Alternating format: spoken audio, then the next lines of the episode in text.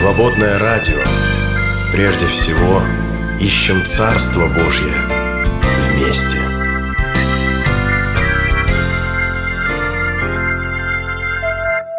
Всем здравствуйте! Мы снова в нашей студии с Владимиром Александровичем Поповым. Здравствуйте, Владимир Александрович. Здравствуйте. А, Мы беседуем об истории. И в прошлый раз мы начали говорить об истории евангельского движения в России. И сегодня этот разговор продолжим.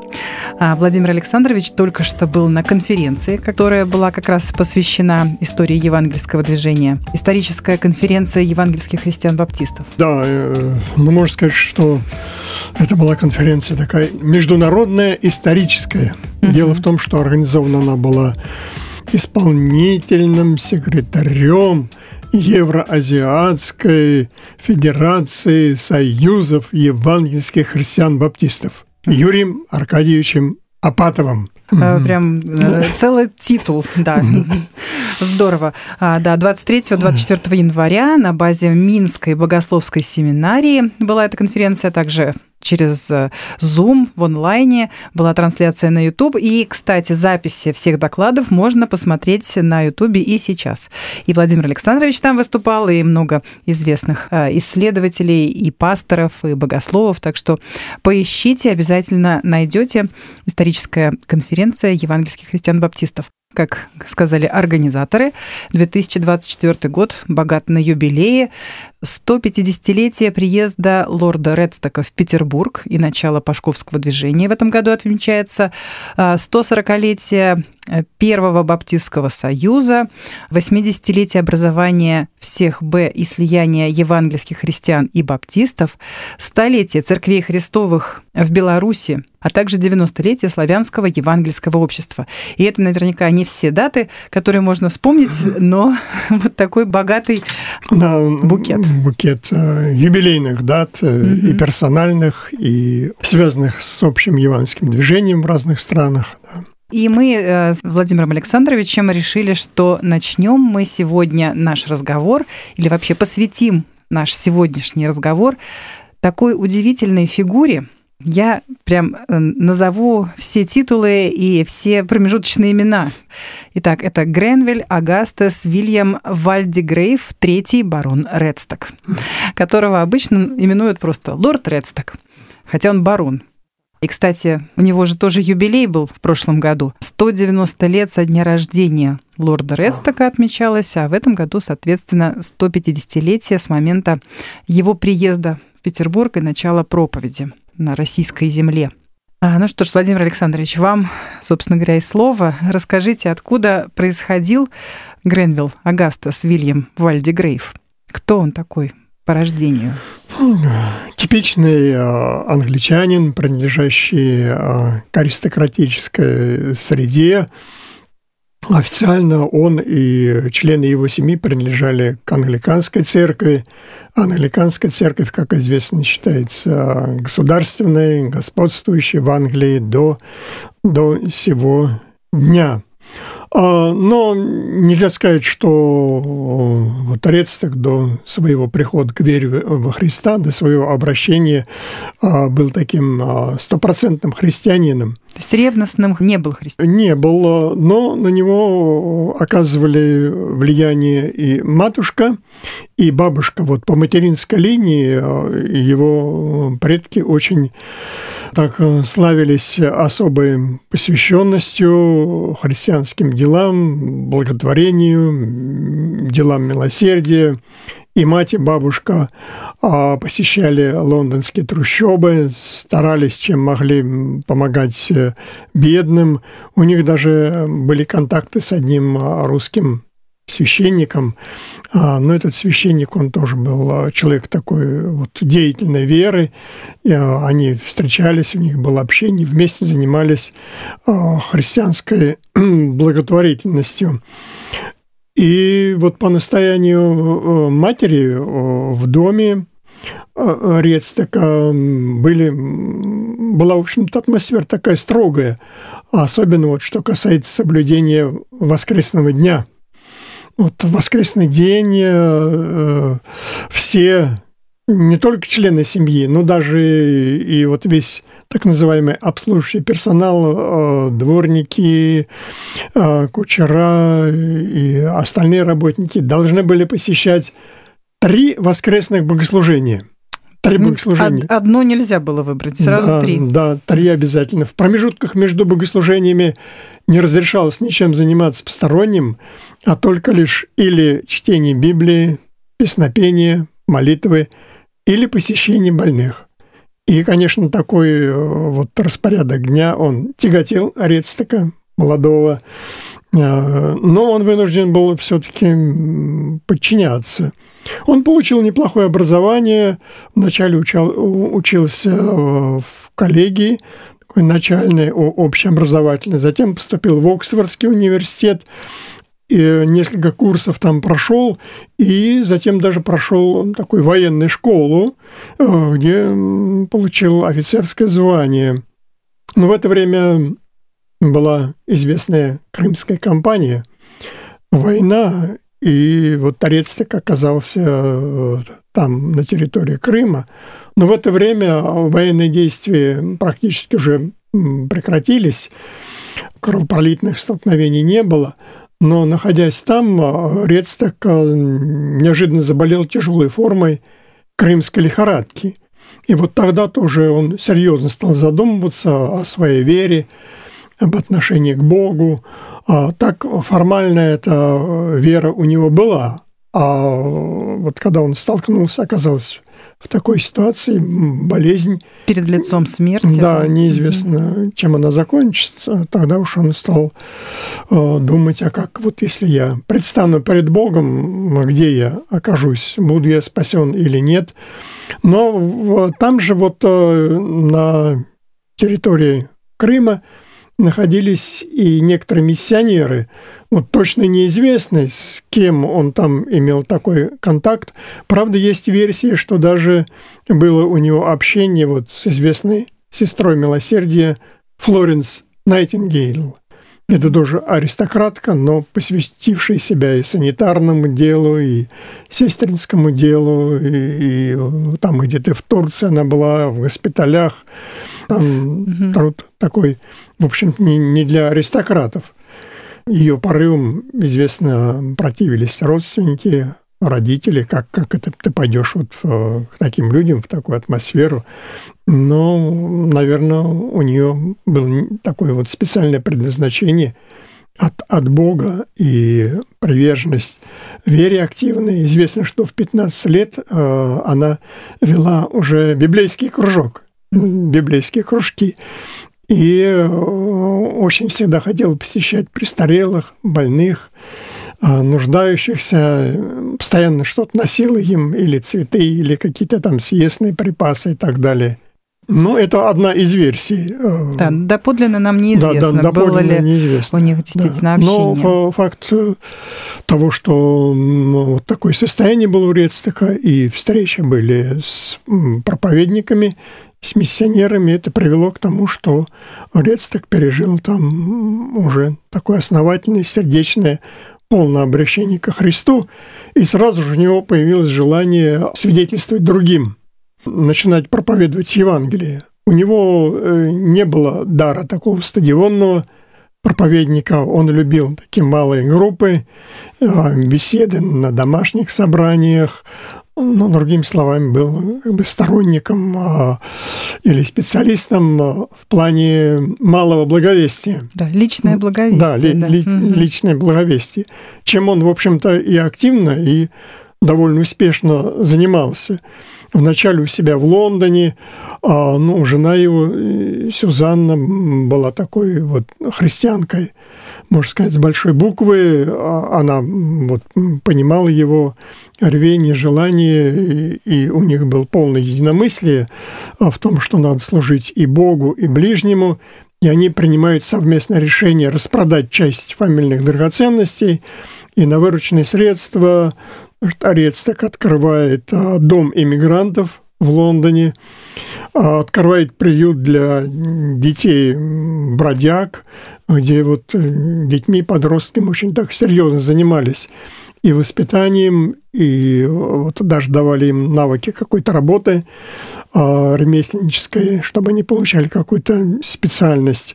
Ну и в то же время вот на первое место он ставил проведение собраний, и, конечно, у него был доступ тоже в такие великосветские круги, Колин Лорд, другие из этих же кругов приходили где-то в частных домах, на частных квартирах. А, были такие духовные, библейские, молитвенные собрания. А затем он начинает наезжать в другие страны. Чаще всего он бывал в Париже. Там был такой известный салон некой госпожи Андре, где собирались такие сливки общества – но это был не просто светский раут, как это принято, а это было такое духовное собрание, молитвенное, библейское. И там часто бывал рецток. И э, туда же часто попадали и люди из России. Это были или сотрудники посольств дипломатических а, в Париже, ну, в частности, вот известный Чечерин, дипломат Василий Чечерин, он таким образом познакомился с Редстеком и, эм, можно сказать, э, принял вот такую модель христианства евангельскую и стал потом э, активным участником евангельского движения. В салоне этой госпожи Андре Редсток э, имел возможность общаться с представителями России. Известно свидетельство его сына. Сын говорил, что отец – в течение 10 лет специально молился Богу о том, чтобы он открыл ему дверь для проповеди Евангелия в России.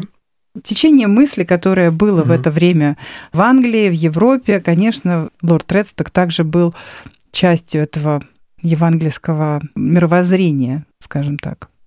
Ну, это была викторианская Англия, это особый период э, в истории Англии, время правления королевы Виктории.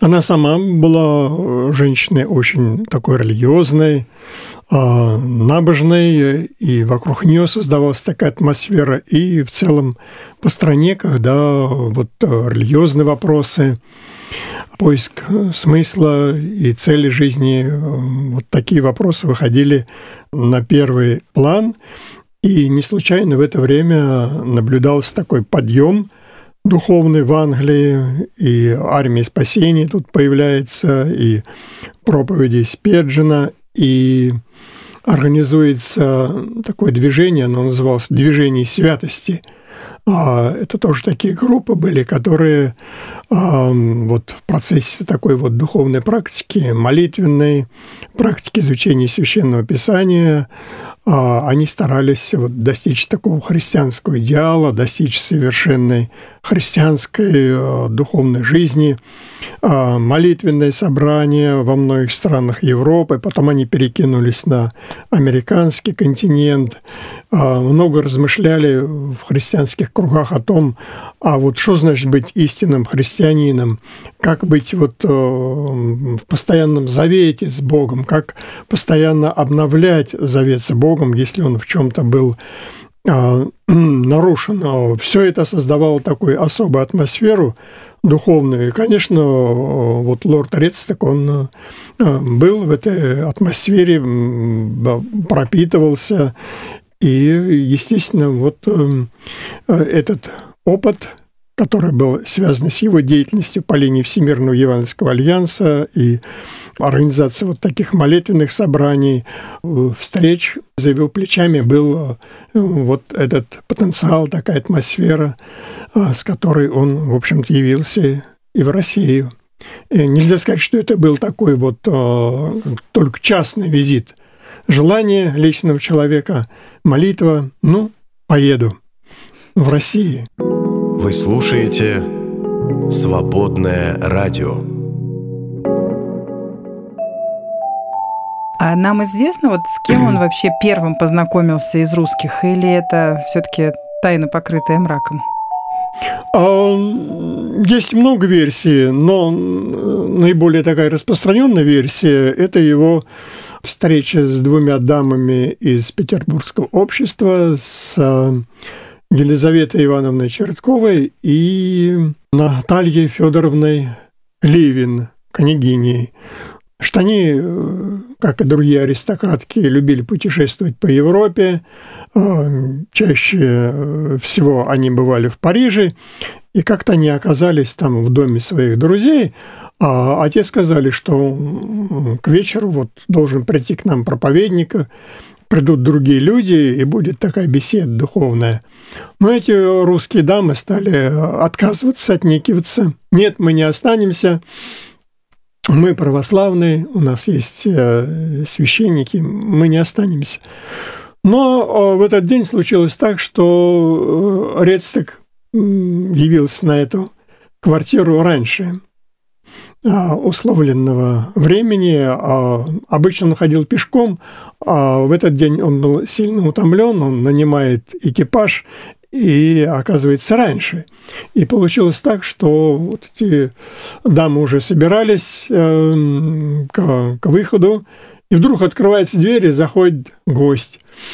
Ну, ради приличия они вынуждены были остаться. Неудобно же, как-то гость пришел и вдруг так ускользать. Этикет не позволял. Не позволял, так. да. А они решили остаться, пришли другие люди, началась такая беседа, лорд э, раскрывал Библию, начинал беседу, и Елизавета Ивановна очень заинтересовалась. И когда закончилось это собрание, она подошла к нему и сказала, «Лорд, то, что вы говорили здесь, вы обязательно должны говорить об этом у нас в Петербурге. Да, мы приглашаем вас, мы оформим вам а, приглашение и вот тут-то Рецтек и вспомнил, что он 10 лет молился о том, чтобы открылся ему дверь в Россию, и ответ пришел вот таким образом. А вот почему он начал молиться о том, чтобы ему открылись двери в Россию? Ну, возможно, это было связано с тем, что он же на русской земле был, на русской территории во время а, вот, нахождения в Крыму. То есть вот он, когда после крымской кампании обратился ко Христу, вот он, наверное, тогда и захотел проповедовать да, его. Да, да. На этом тоже. Да, это был первоначальный месте. импульс. Угу. А, а затем, возможно, вот эта мысль и желание усилилось в связи с тем, что на собраниях и в других странах, и в Лондоне э, было много русских. Угу. Русских было много, не только вот эти а, две дамы. Потому что есть даже э, версия, это более новейшая, что якобы первое приглашение э, Рецлах получил от э, представительницы царской фамилии, от внучки Николая I, там принцесса Романовская некая была, Екатерина Романовская.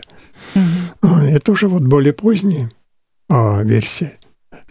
Но угу. все знают, да, про э, княгиню Черткову, да, это наиболее распространенный а, взгляд. Он во многих наших учебниках и источниках так зафиксирован.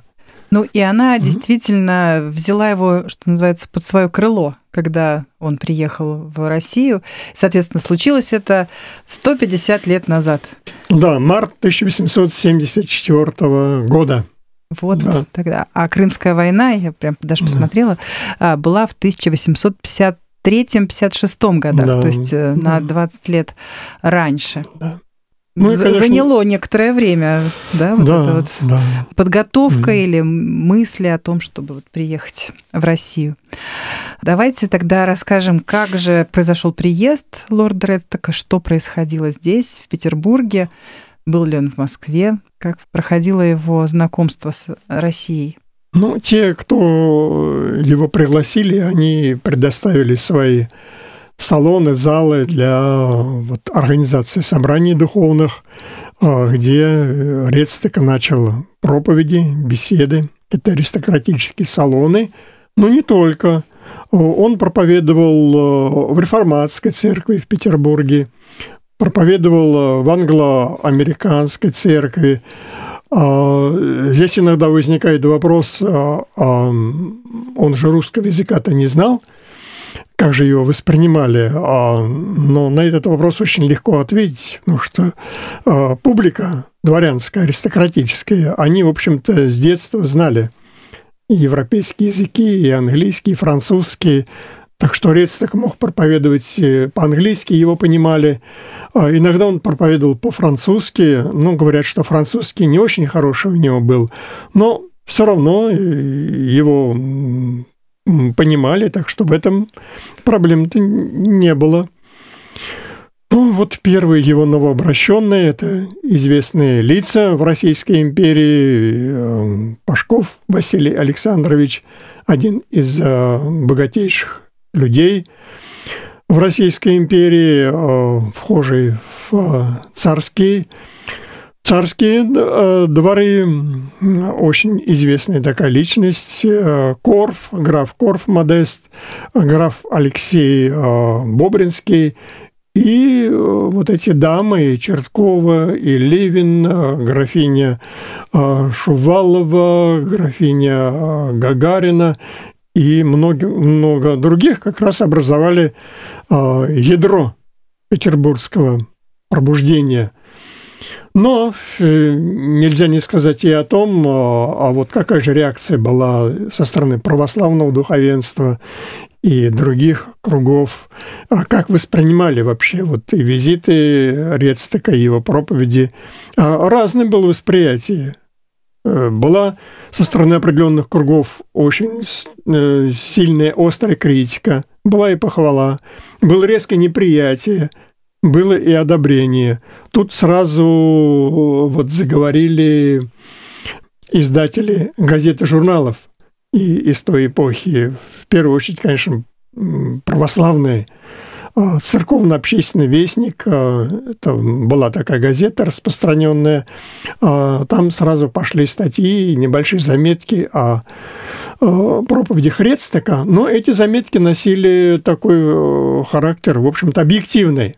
Там даже не было критики, а просто факт, фактическая информация. Вот там-то то-то происходит, такая-то публика, вот такой-то человек проповедует – но очень такую э, позицию неприятия и резкой критики занял журнал «Гражданин».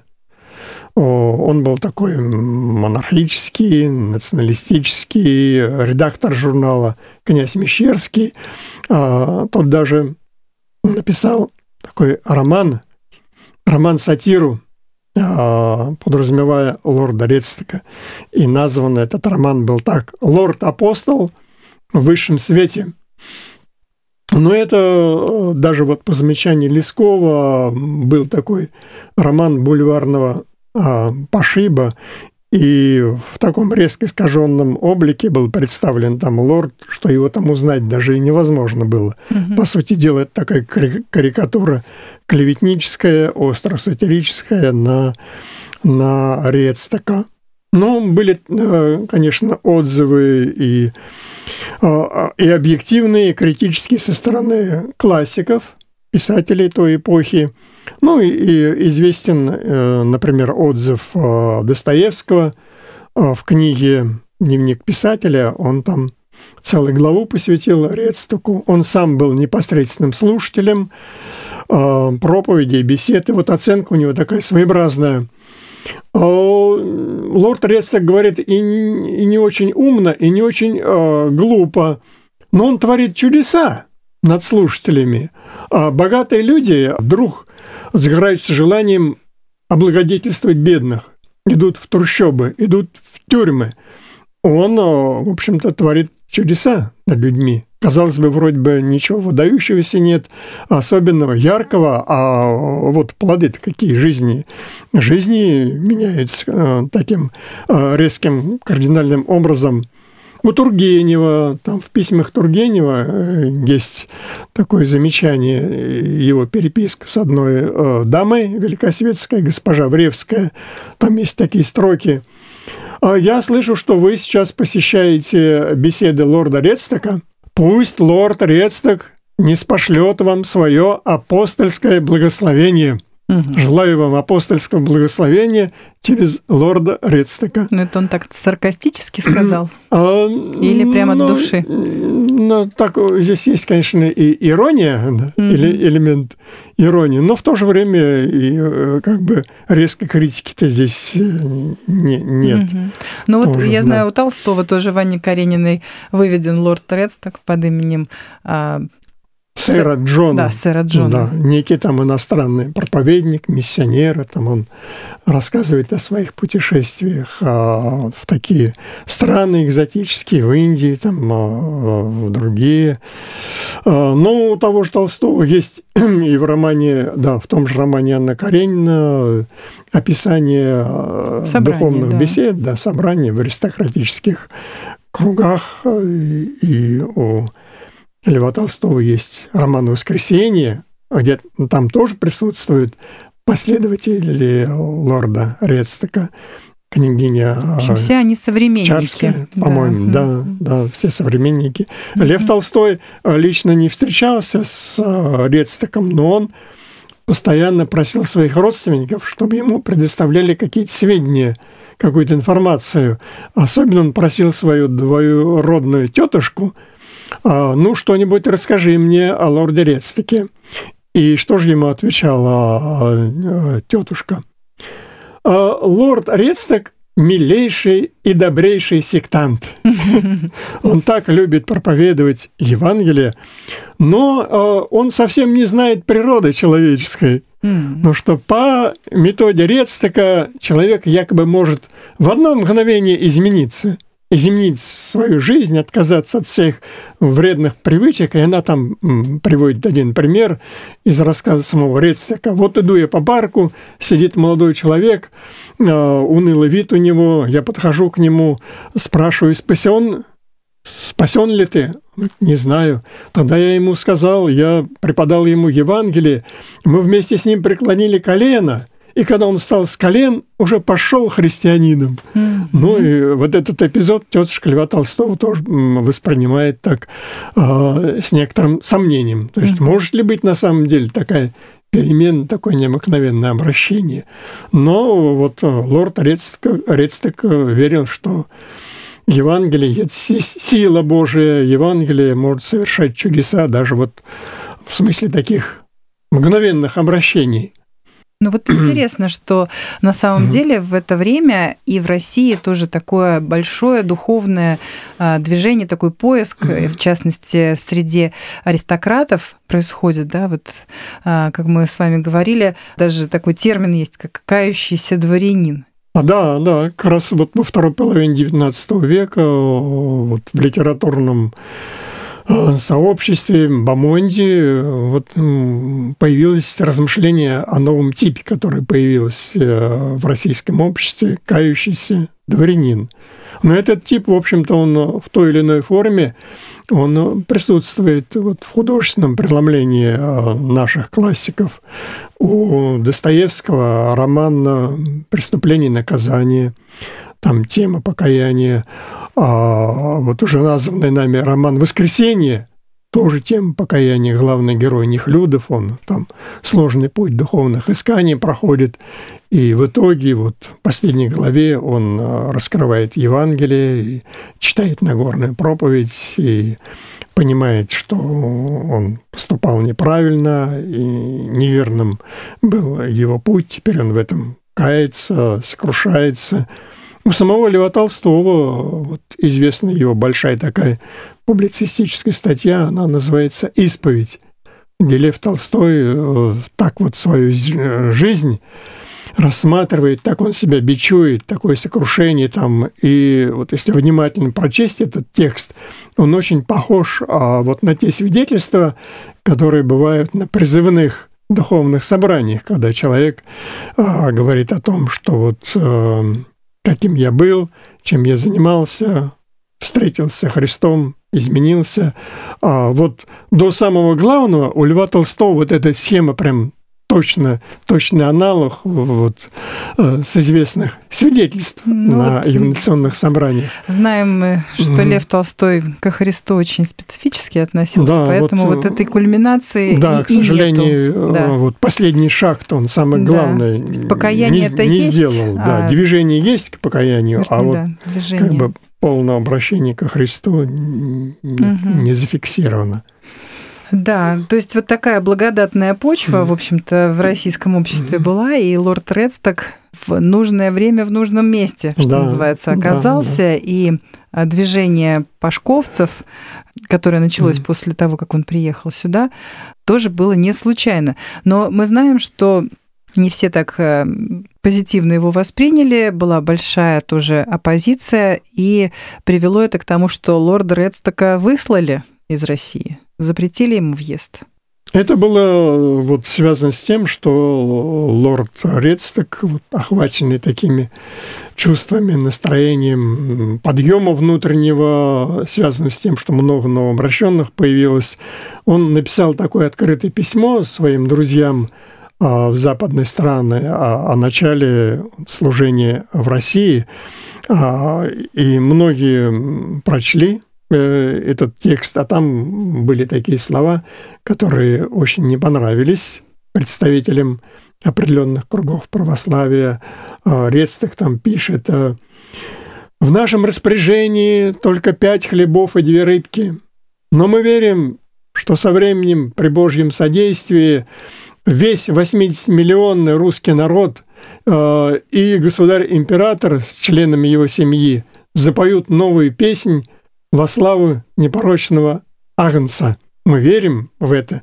И, конечно, вот этот пассаж, он очень встревожил православных, как это вот такая программа, такое настроение.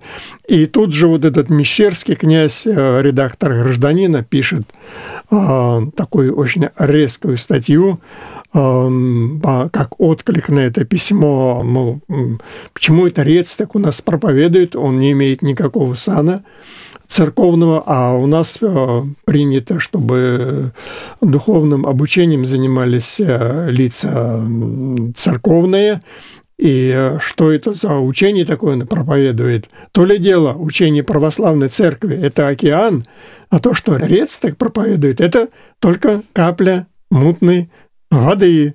Mm. А, ну, такое вот настроение создавалось в обществе, и, и это создавало вот предпосылки для того, чтобы э, удалиться Рецток из России.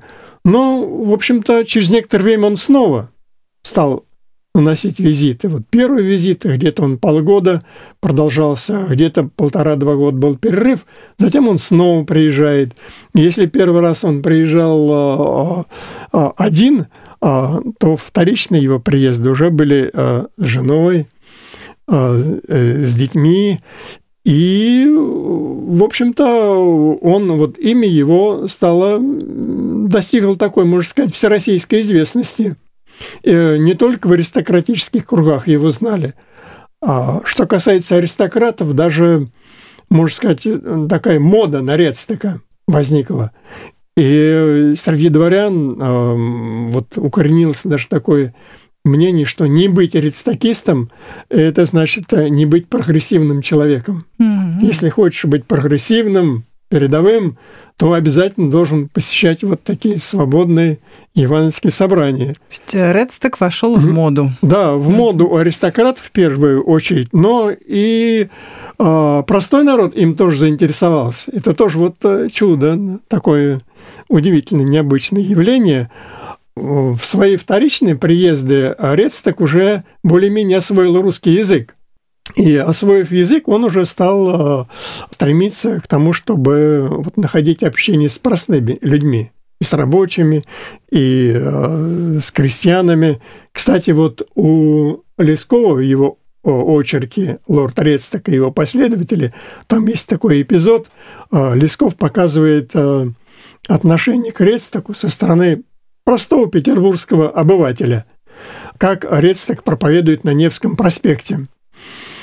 Стоит он на перекрестке, вокруг него народ снует туда-сюда, а у него длинное-длинное пальто, карманы большие, все карманы забиты у него какими-то брошюрами, бумагами, трактатами, и э, он старается кому-то э, дать книжечку.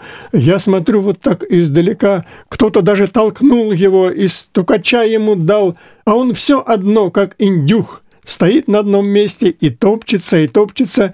Вдруг и сунет кому-нибудь какую-то полезную книжечку. Ей, говорю, мужик добрый – и никак не пойму, почему его ругают, за что его ругают. Хороший человек, конечно. Хороший человек, а, добрый. А вот Рецтек начинает посещать пригороды Петербурга, город Араниенбаум, а, вот там крестьянские такие поселения были. Он и с крестьянами там завязывает беседы а, на, эм, в таком вот э, простом, а, в простой форме старается проповедовать Евангелие. Крестьяне так заинтересовались и так полюбили его, что когда узнали, что вот он должен в скором времени уехать, э, встречи прекратятся, то они на проводы пришли э, такой большой толпой – и принесли ему а, на, дорогу, на дорогу, а, кто яички принес, кто морожку, там, голубику. Тем самым выражали ему вот свое такое почтение, уважение. И называли его по-разному. Некоторые из крестьян даже не могли точно назвать его имя, и вместо а, там Рецток, Рецток – называли ее кресток. Кресток. Да. Ну, вообще, по-моему, это очень здорово и очень правильно, то, что он да. не просто в салонах великосветских да. проповедовал, да, а он именно шел к крестьянам, ехал в Ранинбаум, потом с корзинкой морожки возвращался. Да. Ну, это прям евангельская красота. Свободная FM. Твое радио. Надо сказать, что у лорда Редстока было 12 детей. Да, огромное семейство. Которые тоже участвовали mm. в проповеди Евангелия. Да, как Лесков написал, что у лорда Редстока 12 человек детей, и все евангелизируют. Все участвуют вот так вот. в главном деле. Все идут в одной упряжке. Mm-hmm. Вот вся семья от, от мала до велика. Впоследствии Редсток когда покинул Россию, он продолжил миссионерскую деятельность в Европе. Работал в Швеции, в Дании. Да, Швеция, Дания. И такие, такая у него была переписка и общение с очень высокопоставленными лицами. В Швеции там, по-моему, королева Швеции, София с ним переписывалась постоянно. А в Дании принцесса Луиза, тоже вот была, была заинтересована его проповедями и беседами. Известно, что он даже совершал путешествие в Индию. Вот да, так. несколько визитов э, совершил в Индию для. Ну, Англия для тогда Индией владела, да? конечно, да? это же была колония угу. э, английская, свободный доступ как часть, часть Англии. Давайте тогда поговорим о последователях Редстока в России и вообще о влиянии, угу. значении его работы в России. Благодаря его активной проповеди и тому, что действительно он стал в моде, мода, конечно, здесь не на первом месте все-таки, а движение Святого Духа на первом месте, по-настоящему загорелись сердца. И вот Василий Пашков, который, собственно говоря, свое имя потом движению дал э, и свой дом предоставил, и свои вообще огромные ресурсы, он действительно стал, наверное, самым ярким таким э, последователем лорда Редстока. Да, коли его именем а, было названо уже потом такое большое движение, а, но имена там разные были. Вот интересно об этом пишет в своих воспоминаниях княжна Софья Ливин. Это книга мемуаров «Духовное пробуждение в России». Она там говорит, что нас называли по-разному. И баптистами, нас а, называли и а, и евангелистами, а, и пашковцами, а сами себя мы называли верующие. Про, да, просто верующие. Как, собственно говоря, потом Льюис сказал, просто христианство. Просто христианство, да. И э, интересно то, что вот Ирецтек и его, как сказать, сотрудники, вот коллеги э, в труде на Ниве Божьей, Известный, например, доктор Фридрих Бедекер, он обратился, уверовал тоже через Редстека еще в Англии. И он потом тоже часто приезжал в Россию, э, получил разрешение на посещение тюрем э, в Сибири и в Закавказье. И когда Бедекера спрашивали, а какой вы церкви принадлежите, какой конфессии, он э, поднимал руку вверх и показывал на, на небо к, к общей христианской церкви. Эм, подобный вопрос задавали Рец, такого, а, там, ну, например, а, там, а чем отличается вот твое учение от учения там, православной церкви? На подобный вопрос Рец так отвечал, я не богослов, я в богословии не разбираюсь, да, мое дело только проповедовать Евангелие, проповедовать учение Христа. Это мое дело основное, вот к этому я э, призван. И тоже, когда спрашивали его, какой же церкви ты принадлежишь, он отвечал, к общей христианской, к общей христианской церкви. Ну, вот mm-hmm. такой тоже стихийный экуменист. Да, и э, вот на недавно прошедшей конференции там тоже такой вопрос задавался. А каково же, какое вероучение было у лорда Редстека? Какое богословие а, конкретно? И на этот вопрос довольно трудно ответить.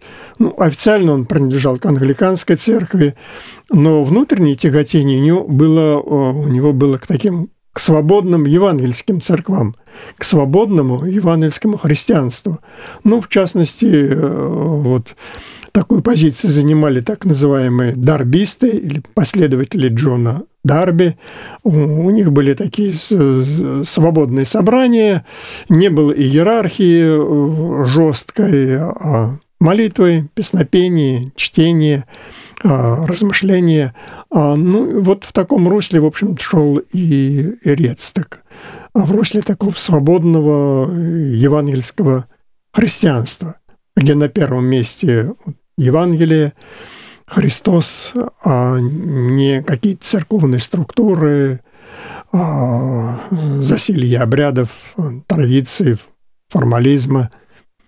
Да, в общем, э, э, вот на первой стадии уже его последователи, Пашков и другие, где-то на протяжении 10 лет а, они даже не хотели э, вот, формировать общины по такому церковному, по церковному лекалу. Они не хотели, чтобы там были пресвитеры, были диаконы. А Пашков э, это объяснял, э, каким образом, что мы боялись, э, что а, вот эти жесткие церковные структуры, они могут сковать дух, сковать наше движение – и мы, мы воспринимали вот нашу деятельность как э, движение за обновление, как движение святости, как за движение за внутреннюю такую сердечную веру.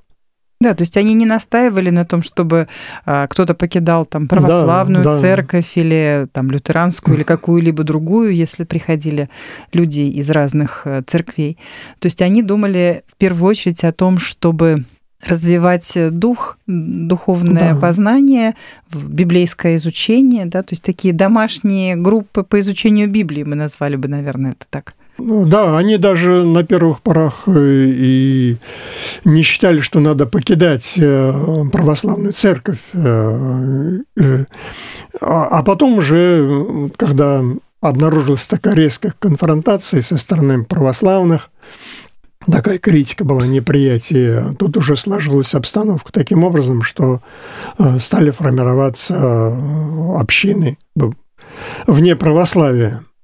Ну и надо сказать, mm-hmm. что именно благодаря усилиям Пашкова было первое объединение с другими течениями евангельскими на территории России. То есть были, был тот самый общий съезд, да. где были и баптисты, mm-hmm. и, и штундисты, и духовные христиане. И, и молокане. И молокане, были. да, в общем, всех собрали и Это, в общем-то, можно сказать, первый в истории России вот такой общехристианский, общеевангельский съезд. А, апрель 1884 год. Пашков а, и Корф разослали такие циркулярные письма в разные регионы России с тем, чтобы прислали делегатов в Петербург. Этот съезд был запланирован где-то на целую неделю, и э, там много, конечно, было споров, дебатов по таким вот вопросам, как э, крещение, хлебопреломление. Э, но, как свидетельствовали э, потом участники этого съезда, в частности, Василий Егорович Павлов, э, он об этом в своем дневнике записал. Да, там, мол, было много споров, рассуждений, но Самый главный урок съезда – это то, что мы чувствовали вот общебратскую атмосферу единения. А, и Павлов и другие там вспоминают, как во время перерыва на обед все садились за один стол, там была рябошапка в таких сапогах с длинными голенищами, э, гребенка такая деревянная у него была для расчесывания бороды, она у него была засунута в, это, в сапоги, а в голенище, а дамы аристократки служили служили простым мужикам. И это была тоже картина такая, э, в общем-то, необычная для, для той эпохи, как да, это и... разные сословия угу. вдруг вместе. И то, что аристократы открыли угу. двери своих домов да. для евангельских собраний, куда могли прийти абсолютно все желающие, и как вот свидетельствует та же самая Софья Левин, что там пропадала куча угу. разных вещей в доме, но их это никак не останавливало, потому что они ну, даже были рады э, тому, что их богатство служит тем, кому действительно Кто сейчас нужнее, нуж, нужнее да, да, да. в этот момент. А, но надо сказать, что да, то историческое собрание, которое произошло 140 лет назад, а, было, к сожалению, разорвано, разорвано да, да, через и многие дня, были примерно. да, заключены mm. на разные сроки а, в тюрьму, и в конце концов Василий Пашков был выслан тоже из России, но движение это не остановилось, а наоборот продолжилось и да, Мы пожалуй, тому свидетели. Да, пожалуй, вот этот съезд, он э, э, стал такой последней каплей э, неприятия вот этого нового движения, как это вдруг в столице Российской империи организовали съезд неправославных верующих, неправославных христиан. И вначале, конечно, предложили Пашкову и Корфу дать подписку, что они дальше не будут устраивать собраний, не будут проповедовать. Они такой подписки, э, подписку отказались давать. И тогда вот э, в мае 1884 года и Пашков и Корф были высланы из России. Пашков оказался э, в Англии, а Корф оказался в Швейцарии. Но, находясь там за границей, они, в общем-то, старались как могли помогать верующим, своим единоверцам в России. В это время как раз началась вот эта эпоха Победоносцева, ссылки, тюрьмы. Они помогали ссыльным, гонимым находясь за границей. Потому э, что Пашков находил, э, Пашков все-таки был, э, оставался владельцем своих имений, а их было у него 13 во всей России и два завода меднорудных в Оренбурге. Ну и угу. уже упомянутые нами а, и Черткова, и Ливин, и другие прекрасные дамы а, высшего света тоже очень много сделали на самом деле для развития евангельского движения, тоже открывали свои дома, устраивали воскресные школы и свои имения тоже использовали для того, чтобы евангельское движение России развивалось. Да, вот в Тульской губернии э, было такое процветающее имение княгини Гагариной. Да, до сей поры там многие постройки сохранились, и память о ней даже сохраняется э, вот э, среди местных жителей, как много она добра делала, как она заботилась там обо всех. И больница была открыта, где новейшее медицинское оборудование было. И электростанция А а это же была редкость для того времени, чтобы электроэнергия, по- электроэнергия подавалась не только вот на усадьбу, но даже и в крестьянские избы.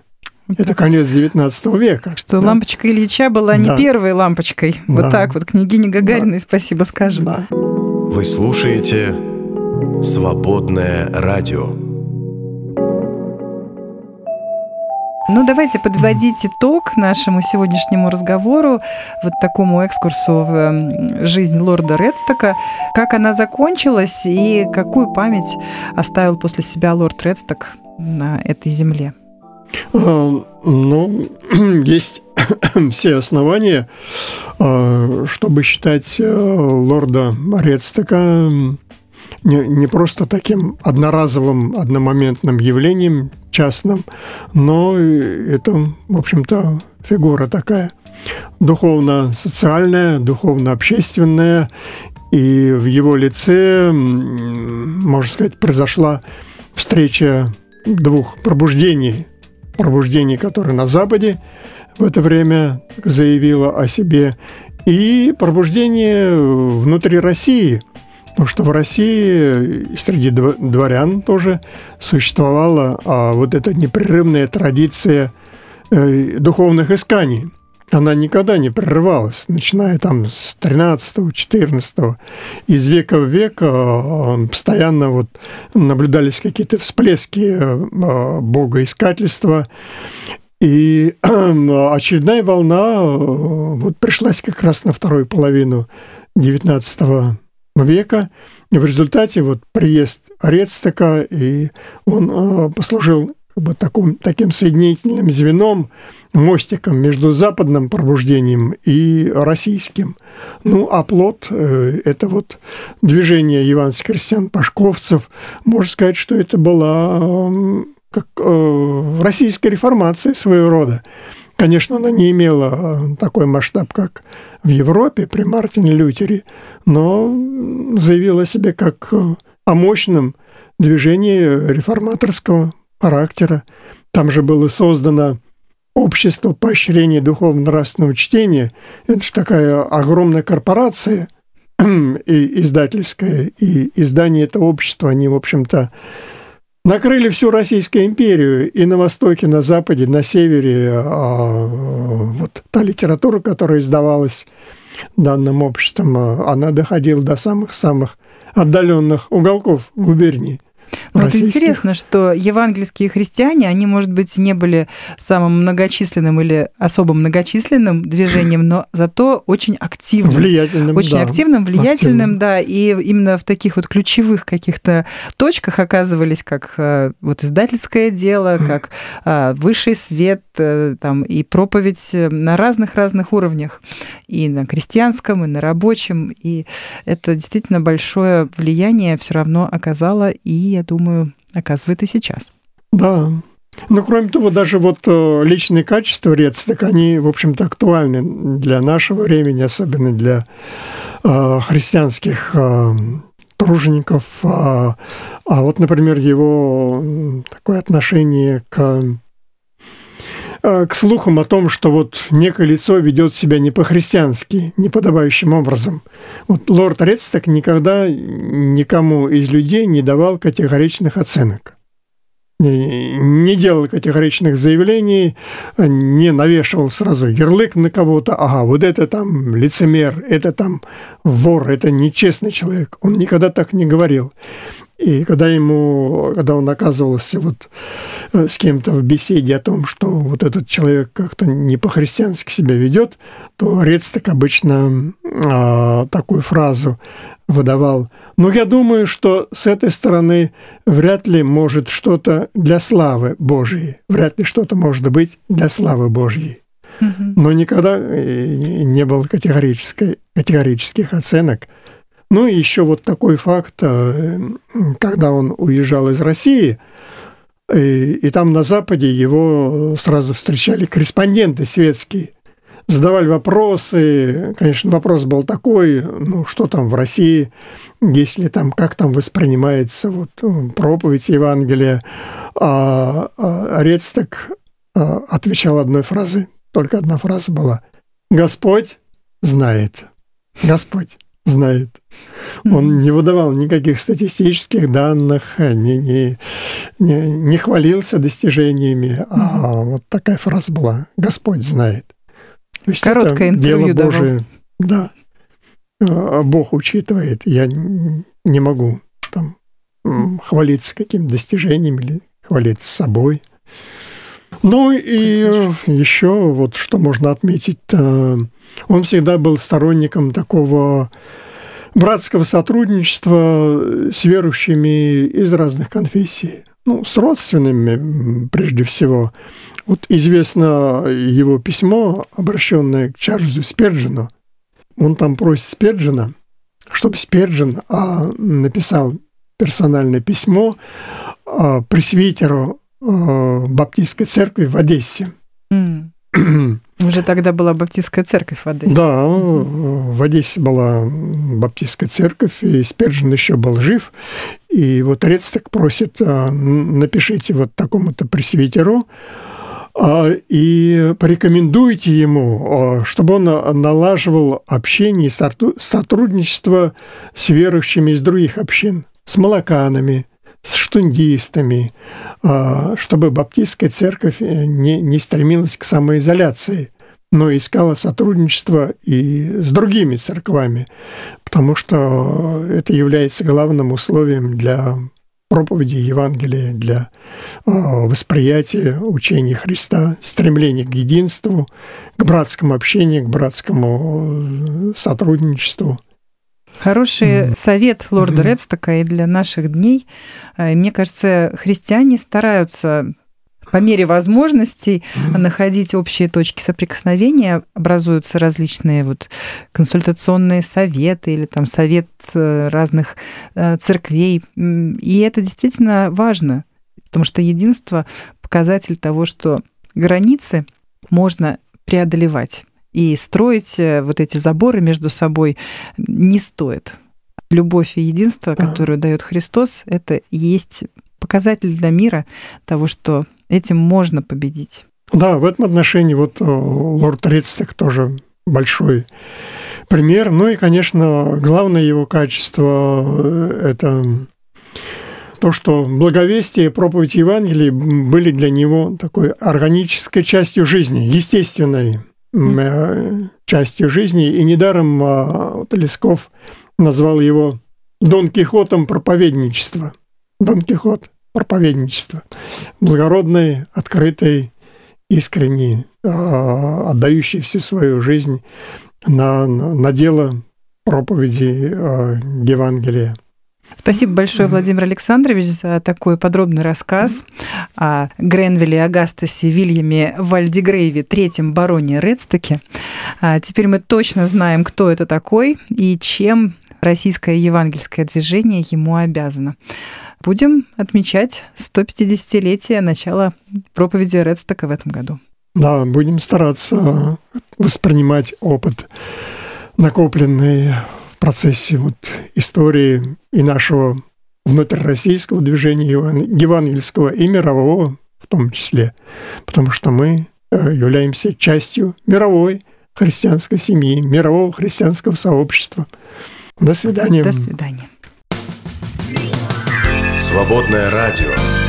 Прежде всего, ищем Царство Божье вместе.